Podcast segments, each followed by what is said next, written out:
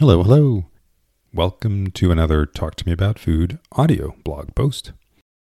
Endangered food species. I know we've hunted sources of food into extinction. The authors devote a chapter entitled Culinary Extinction to the topic in a fascinating book I've just finished called Delicious The Evolution of Flavor and How It Made Us Human. They hypothesize that our early ancestors, the Clovis people, found mastodon and mammoth meat irresistible. The ribs, neck, and especially the feet, to the point of killing off these titanic beasts in spite of themselves, while sparing other, less tasty species.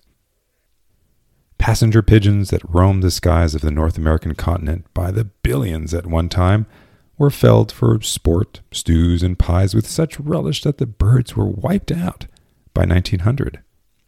I didn't think about how our more recent consumption habits, that rely on husbandry and agriculture, not spearheads or shotguns, could be endangering food species from across the kingdoms of life until I read about the Museum of Endangered Foods.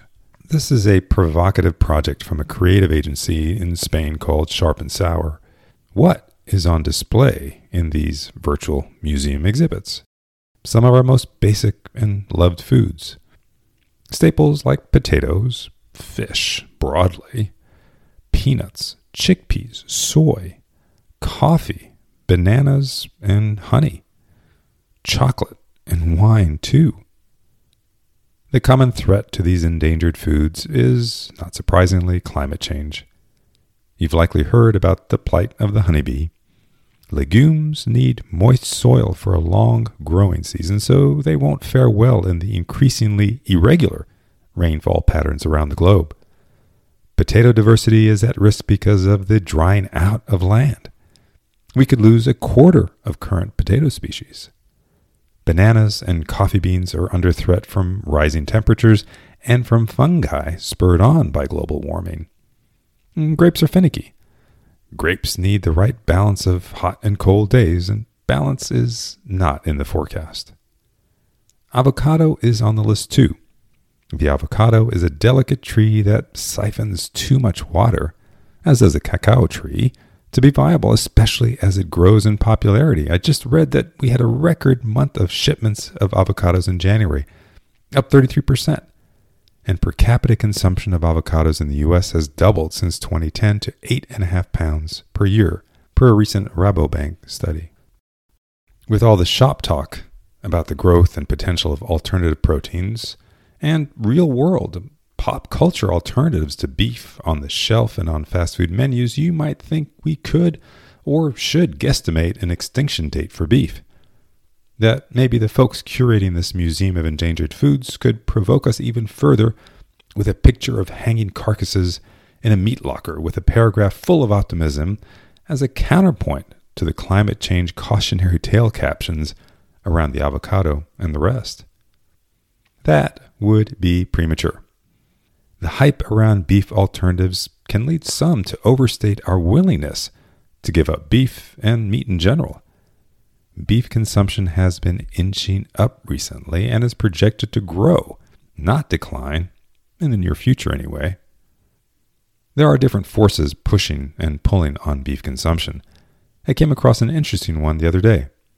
Epicurious, one of the largest recipe sites in the US, stopped publishing new beef recipes.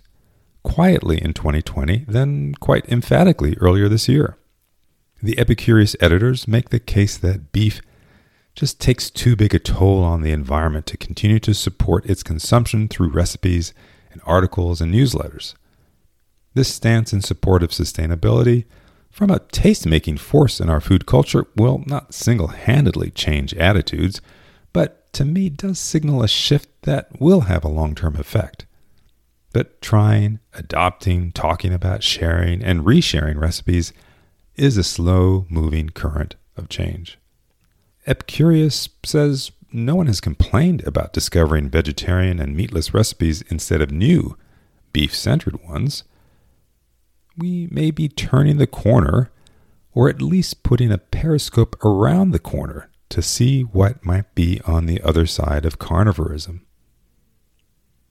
Also, there are folks bringing food species back from the brink.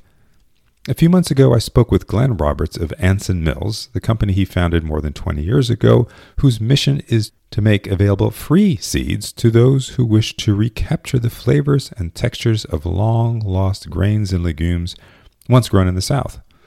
He explained to me how the Carolina rice system was the backbone of agriculture from coastal Maryland all the way down to Florida until the Civil War, and how this polyculture system built on rice and legumes grown together was all but stamped out by Jim Crow. By some estimates, he told me, one third of all crop species cultivated in the South were lost by the Great Depression. Anson Mills has brought back things like Carolina gold rice, Sea Island red peas, grits and hominy from antebellum heirloom corn, and bene, a plant with culinary and medicinal purposes.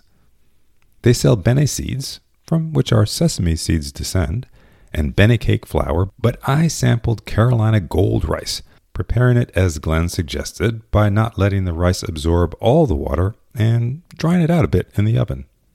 It was awesome. Nutty in its own special way and luscious like ice cream. Let's not let this rice become endangered again. On the one hand, humans are nothing if not adaptable we can learn to eat a very wide variety of foods.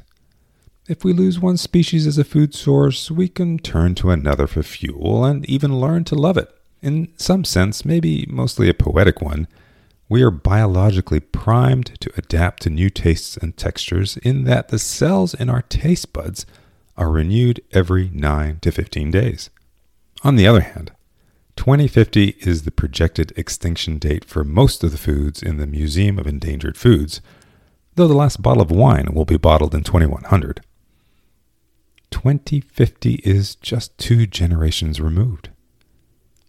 What is a good substitute for all we do with potatoes and bananas? How about coffee? And there is nothing like chocolate. Here's a thought experiment for you. What are the alternatives to the alternatives being used to mimic meat? The most often used meat protein replacement right now is soy. What if there's no soy by 2050?